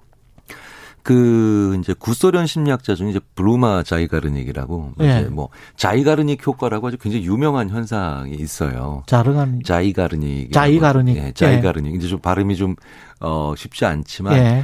이, 이 브루마 자이가르닉이라는 이 여성 심리학자의 이름을 따서 음. 예, 이제 그 자이 자이가르닉 효과라고 하는데 아 굉장히 신기한 현상을 자기 스승 레빈이라는 사람이랑 식사하다가 발견한 거예요. 예. 웨이터 왜 서양 음식들이 뭐 계란은 좀 이렇게 익히고 스테이크는 이렇게 하고 야채는 이렇게 하고 막 많잖아요. 복잡하죠. 예. 네, 주문하기도 그렇죠. 힘들죠. 그런데 일행들이 쭉 주문한 음식을 너무나도 정확히 기억을 하더라는 거예요. 일행들이 적지도 않았는데 그 웨이터께서 아 웨이터가 네. 아 그런 웨이터 있어 참 그렇죠. 예. 예. 그러난 다음에 쫙 갖다 놓고 난 다음에 그대로 고 사람 앞에 이렇게 놓고 야, 대단, 대단하다. 그러니까 기억력이 예. 너무 좋더라. 예. 라는 걸 감탄했는데, 자이가르닉이 참 재밌는 사람이죠. 어. 그, 갑자기 이렇게 큰 그, 어, 수건으로 이제 그걸 확 덮어버렸어요. 음식을? 네, 왜냐면 이제 웨이터께서는 음식 놓고 바로 돌아가서 이제 다른 주문을 받으러 가니까 어. 돌아서자마자 확 덮어놓고 다시 불러서 방금 전에 저희가 주문한 음식 뭔가요? 라고 물어봤더니 하나도 기억을 못 하시더라는 거예요. 본인이 가져왔는데 웨이터가 네. 왜냐면 방금 전에 일이 완성됐어요. 아. 그 일이 끝난 거잖아요. mission accomplished 뭐 네, 이러면은 네, 끝나는 네. 거예요, 그냥. 그렇죠. 그러니까 우리 인간의 뇌가 네. 인간의 뇌가 아직 끝나지 않은 것에 대한 뭐 집착, 그다음에 집중 어. 어 이런 것들이 굉장히 강하다는 뜻입니다. 이미 끝난 사건에 관해서는 이야기 안 하고. 그렇죠. 어. 그래서 저도 이게 그 일선 그, 어, 에서 수사하시는 경찰분들과 함께 이제 그 수사 쪽에 계신 분들과 자주 경험하는데 음. 미제 사건은 영원히 기억나요. 미제 사건은 정말 영원히 기억납니다. 예. 분들 머릿속에서. 근데, 어, 깨끗하게 해결된 사건이면 굉장히 다른 기억들이랑 편집도 잘 되고요. 네네. 그럴 것 같습니다. 네, 그래서 원래 우리 인간이 미련, 그러니까 여운이라고 하는 게 결국은 미련이거든요. 미련이네요. 안 끝났다. 예. 그러니까 종결되지 않았다. 완성되지 않았다. 이런 것에 대한 우리 기억은 굉장히 오래 갑니다. 그래서 드라마나 영화도 여운을 주려고 그렇게 소설도 마찬가지고. 그렇죠. 노력을 하는 거구나. 그래서 일상생활에서 그 여운을 줌으로 인해서 일을 더 열심히 할 수도 있어요. 그럴 수도 있습니까? 네, 그러니까 이게 이제 그 설득의 심리학으로 유명한 이제 그 로버트 체알디니가 예. 어, 자기의 책에도 다른 책에서도 소개한 방법인데 음. 왜 시험 공부를 하거나 음. 아니면 우리가 일반적으로 뭐 작가께서 집필을 하신다거나 예. 원고를 쓴다거나 어떤 일이든 예. 시험 공부할 때 옛날에 1장부터 7장까지 공부를 해야 되는데 예. 한 4장까지 다 공부를 끝내놨어요. 음. 그럼 일단 뿌듯해지잖아요. 그렇죠. 이러고 이제 도서관 밖에 나가서 놀기 시작하면 다음 날 들어옵니다. 예, 예, 비슷한 경우 많습니다. 네, 예. 그렇죠.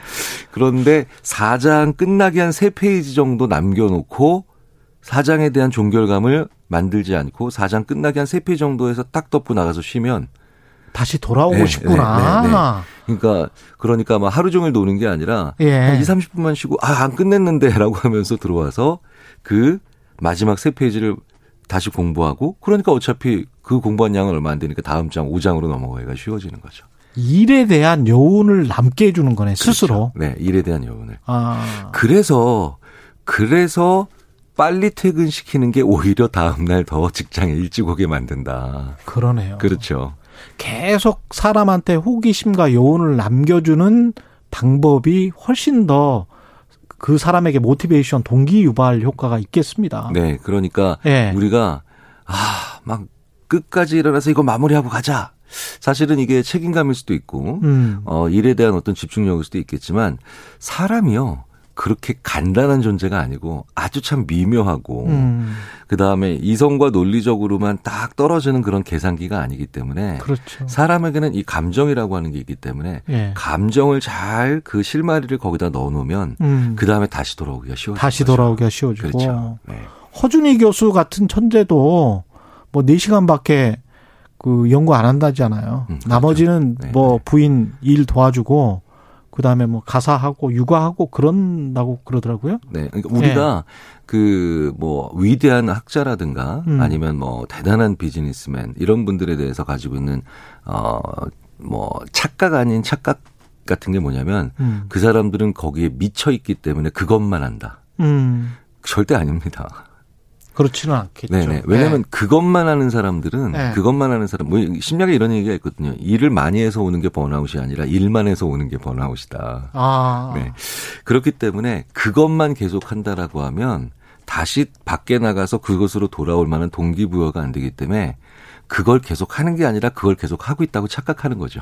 그러네. 네. 그러면 그거를 한 그거를 계속 생각 하는 것 있잖아요. 아까 네네. 여운을 네, 네. 좀 남겨두고 네네. 어떤 뭐 끝낼 미션이 더 있었는데 끝낼 일이 있었는데 이걸 작업을 못했어라고 하다가 이제 논단 말이죠. 놀다가 갑자기 생각나면 훨씬 더 생산성이 올라갈 수가 있습니까? 어, 그럼요. 네. 그게 아. 뭐, 무엇이랑 착각하시면 안 되는 게, 예. 안 해놓고 계속 해야 되는데라고 하는 부담감만 가지고 가는 거 있죠. 예. 그런 것과는 완전히 구분되는 느낌입니다. 음. 네. 그래서 왜 일 잘하는 사람이 놀기, 놀기도 잘 논다. 예. 이런 얘기가 뭐냐면, 이런 분들은 바로 그 진행감이라는 것을 만들어감에 있어서 여운을 만들어 놓고 살짝 어. 나가서 휴식을 취하다가 가자라고 어. 하는 동기부여고요. 그런 진행감 자체가 아예 없는 분들은 해야 되는데. 그렇지, 그렇지. 그런 부담감만으로 진도감이나 아니면 어. 뭐 종결감 직전에 있는 약간 미완성감 이런 것 자체가 아예 없는 분들이죠. 그 미디어나 광고나 이런 데서 마케팅으로 음. 이용할 수도 있나요? 이런 것들을? 어, 그럼요. 대부분 모든 종류의 점점점으로 끝나는 광고. 점점점. 네. 그러니까 네. 뭐 뽑아쓰기는 쉽지만 뭐 이렇게 자원 절약 광고. 예. 그다음에 예를 들어서 그곳에 가면 뭐 아파트 광고. 그곳에 네. 가면. 그치. 네, 아. 그렇죠. 그 다음에 뭐, 어, 파우더만으로는 불안한 나이라면 뭐 이런 화장품 광고. 아. 네. 그러면 그 다음에 아, 그 다음에 뭔가를 채워야 되잖아요. 그렇죠. 네, 채워야 되잖아요. 음. 그러니까 그 도레미파솔라시 해놓고 도를 치지 않으면 음. 사람이 뭐 위대한 음악가들은 일어나서 돌을 치고 다시 잠든다는 거 얘기를 하는 것처럼 그러네요. 그 종결에 대한 욕구는 굉장히 강합니다. 자 그런데 어. 그 종결을 빠르게 종결하고 싶은 욕구가 있다라고 하면 단순한 사람이죠.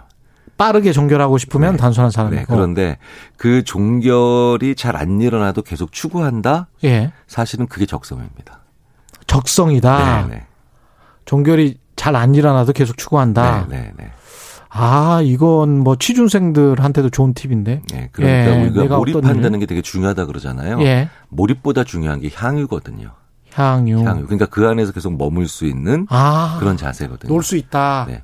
그러니까 계속 부, 일하면서 그렇죠, 그렇죠. 안 그러니까, 끝나지만 그렇죠. 음. 부모님이 자녀를 보면서 가장 많이 착각하시는 게 애가 이걸 우리 아이가 이걸 빨리 잘해요. 이거 적성 아니에요.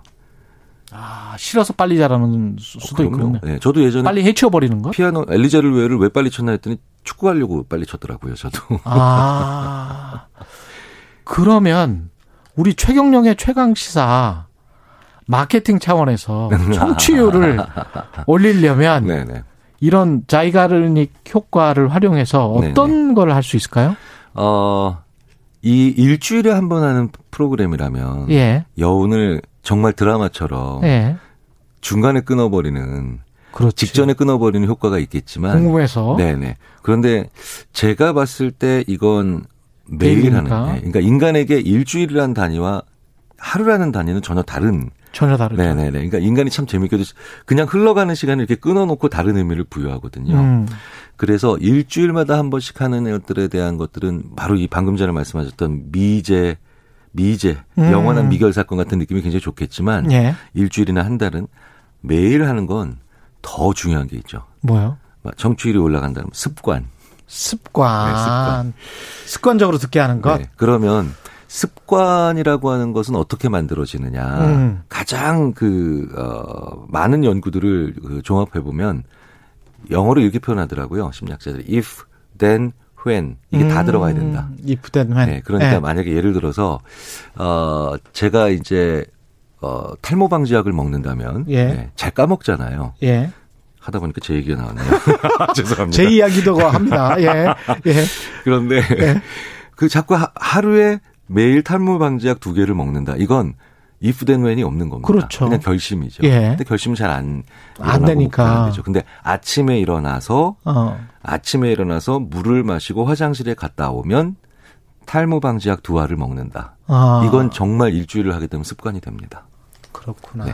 그래서 그래서 정말 그 소위 말하는 어, 역사에 남을 만한 그런 그 CM송들이 시간 개념을 가지고 있거든요. 예. 12시에 만나요. 이런 그런 음. 것들이 있거든요. 그래서 아침에 일어나서 양치질을 하고 혹은 세수를 하고 운전대를 잡으면 핸들을 잡으면 최경영의 최강시사. 이런 식의 if, then, when 이세 아. 가지가 들어가면 예. 그러면 훨씬 더 좋아지죠. 그걸 만들 수 있도록 고민을 해봐야 되겠네요. 네. 이 사람과의 관계에서도 이 자이가르닉 효과를 가령 뭐 연애를 할 때거나 네네. 네. 사람과 친해진다거나 어떤 뭔가 음, 궁금증을 음, 유발하는 음, 뭐 이런 방법이 있을까요? 어, 궁금증을 유발한다는 게안 네. 가르쳐 주는 것만으로 유발되지는 않죠. 아. 네, 그러니까 궁금증을 유발한다는 건 상대방으로 하여금 무언가 호기심을 갖게 한다는 거잖아요. 그렇죠. 네. 네. 그런데 그 호기심을 가지게 한다는 게 바로 뭐냐면 그 사람과 계속해서 대화를 하다가 음. 대화를 하다가 그 사람이 궁금해할 만한 것에서 멈추는 것이 필요한데 아. 그 사람이 궁금한 것을 알아낸다는 것이 쉬운 일은 아니거든요. 그래서 어. 아, 상대방과의 대화에서 이런 여운을 남긴다라는 게 제일 중요한 게 제가 늘 말씀드리는 게 내 말의 기술이 아니에요. 음. 그 사람에 대한 그 사람에 대한 아주 사심 없는 관찰이에요. 음. 그 수많은 사람들이 어, 상대방을 관찰하지 않고 하는 대화는 자기 기술로 끝내기 때문에 예. 나는 호기심 만들었다 혹은 여운 만들었다고 딱 돌아가는데 상대방은 관심이 없습니다. 그렇네. 네. 그러네. 근데 제일 중요한 게 바로 뭐냐면 사람을 그냥 물끄러미 물끄러미 이렇게 보는 거예요. 제가 제가 어, 최현영 기자님을 이렇게 쭉 보면서 아 네. 이분은 이런 사람이구나. 이 사람한테 음. 뭘 해야 되겠다. 이 사람한테 어떤 말을 해줘야 되겠다. 어떤 말을 음. 내가 감동시켜야겠다가 아니라 그냥 쳐다보는 거예요. 음. 제가 이렇게 밖에서 좀 일찍 온 날 가끔 음. 그 스튜디오에서 최 기자님을 이렇게 이렇게 쳐다봅니다. 예. 쳐다보면 어, 가끔, 아, 이분이 이럴 때 웃는구나. 네. 아, 이럴 때 이렇게 턱을 괴는구나. 음. 그럼 그럴 땐 왜 그러지? 아, 요런 얘기 주로 하시네. 음. 이런 걸 자연스럽게 느끼게 돼요. 예. 네. 그래서 내 말의 기량이나 아니면 나의 어떤 기술로 그걸 한다라기보다는 그냥 그 사람을 그냥 좀 쳐다봐라. 음, 관심, 관찰, 그리고 그쵸. 특기네요, 특기. 관심 있는 관찰이죠. 예. 네. 그 관찰이 없을 때 우리가 자기 말에 스스로 속고 아. 자기 말이 내가 한 예상대로 말이 어, 흘러가거나 아니면 관계가 흘러갈 것이라고 착각을 하죠. 아. 나중에 쇼핑할 때요. 네. 그 이제 제가 남편분들한테 많이 얘기하면 백화점 같이 가시면 음. 그냥 내 아내를 음. 물끄러미 백화점에서 한두 시간 정도 쳐다보시라고. 아, 네네. 옷 입고 뭐 네네. 스마트폰 좀 잠깐 들, 들여놓으시고 아. 그럼, 그럼 거기 정말 많은 단서들 막 20년 30년 살면서도 나오지 않았던 내 아내에 대한 정말 많은 것들을 아, 이, 내 아내가 요런 거 잡을 때 웃네. 음. 요런 거 잡을 때 눈이 반짝이네. 네, 이런 거 할 때는 좀 표정이 안 좋아지네. 굉장히 많은 걸 알 수 있게 돼요. 아, 또 오늘도 아주 재밌는. 예, 인간, 뭐, 경영, 뭐, 정치, 마케팅 다 배우고 있습니다. 예, 우리 홍보까지. 예. 아주대학교 심리학과 김경일 교수였습니다. 고맙습니다. 예. 감사합니다. 예. KBS 라디오 최경련의 최강사 듣고 계신 지금 시각 8시 45분입니다.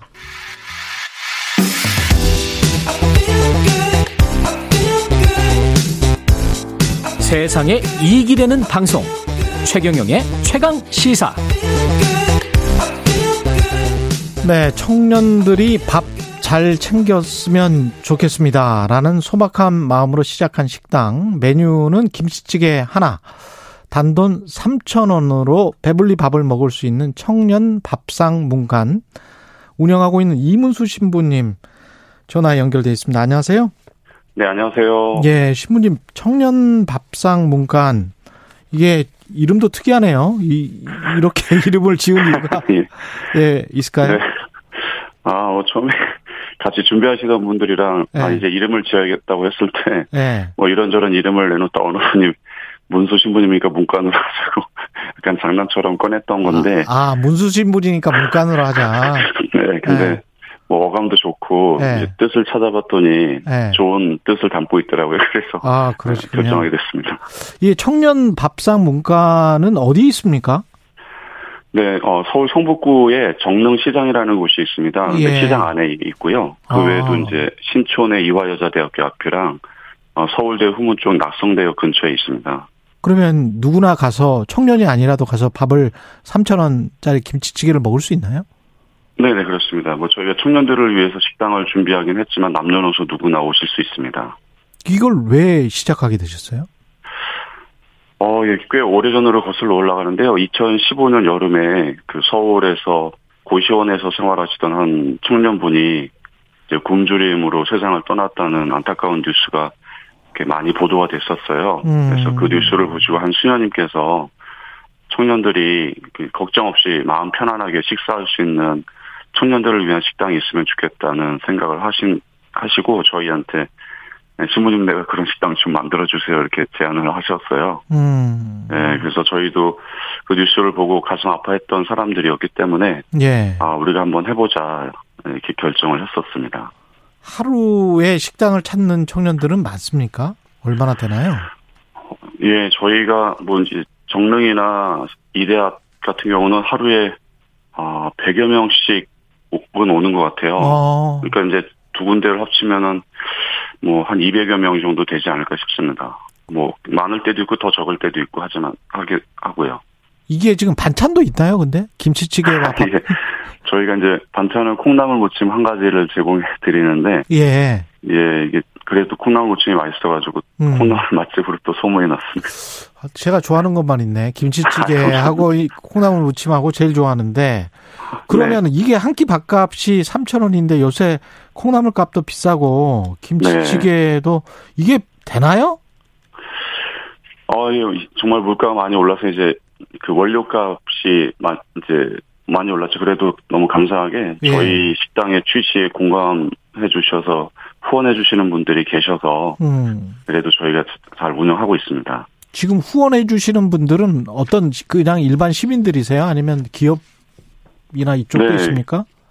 뭐 굉장히 다양하세요. 남녀노소 그야말로 남녀노소인데요. 예. 어린 아이들로부터 어르신들까지 뭐 뭐 다양하게 이렇게 후원을 해주고 계십니다. 그러면 참여하시는 분들은 식당에서 이제 뭘 만들고 뭐 이런 분들은 다 어디 성당에서 나와서 하시는 건가요? 어디? 어, 뭐 성당에 다니시는 분들이 와서 봉사해 주시기도 하고요. 예. 일반인 분들, 종교가 없는 분들도 오시고 또 이렇게 청년들도 와서 봉사해 주고 있어요. 음. 굉장히 다양합니다. 이 후원자들이 그렇게 많고 그 다음에 지원해서 직접 일을 해주시는 분들도 많고 봉사자들도 많고 그렇습니까? 아니면은 좀 더 부족해서 사회에 더 좀 손을 어, 벌려야 되는 그런 형편인가요? 아, 뭐 저희가 그 이제 후원 받는 만큼 그거에 맞춰서 이제 식당을 운영을 하고 있어서요. 예. 예를 들면 지금 저희가 식당을 세 군데 운영하는 데는 괜찮은 정도로 이제 후원을 받고 있고요. 음. 만일 후원이 더 늘어난다면 식당을 또 필요한 곳에 이렇게 만들어 볼 계획도 있습니다. 이게 그래서 항상 그 규모에 맞게 운영을 하기 때문에 적절하게. 아, 그렇군요. 네.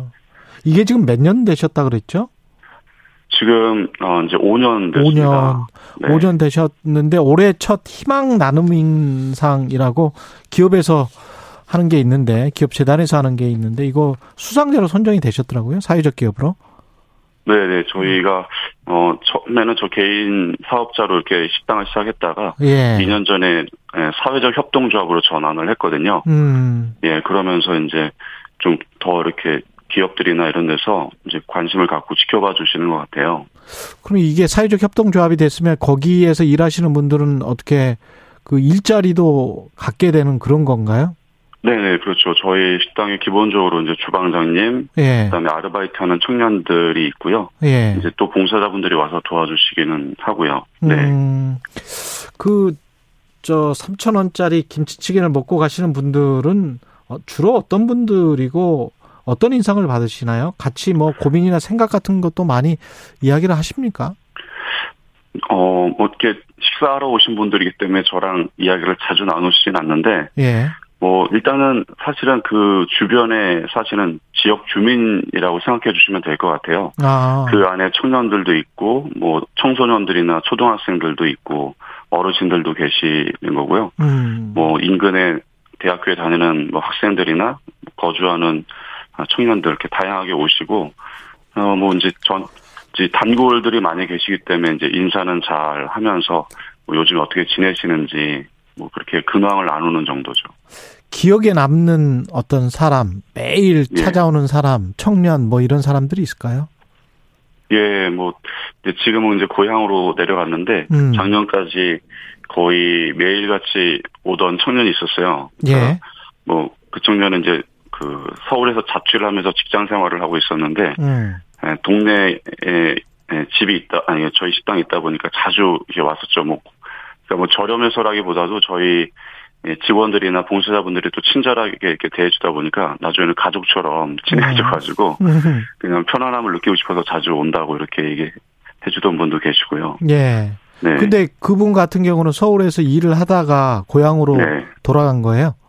네네, 그러니까 그분은 이제 운동선수셨는데. 운동선수? 네네, 그래서 체육관에서 이제, 아, 뭐, 아이들이나 뭐 일반인들을 가르치면서 아. 생활을 하셨는데, 그리고 이제, 이제 코로나 팬데믹 때문에 아, 무래도이 대면이 줄어드니까, 음. 예, 그래서 이제 일단은 고향으로 다시 내려가셨죠. 그렇군요. 네.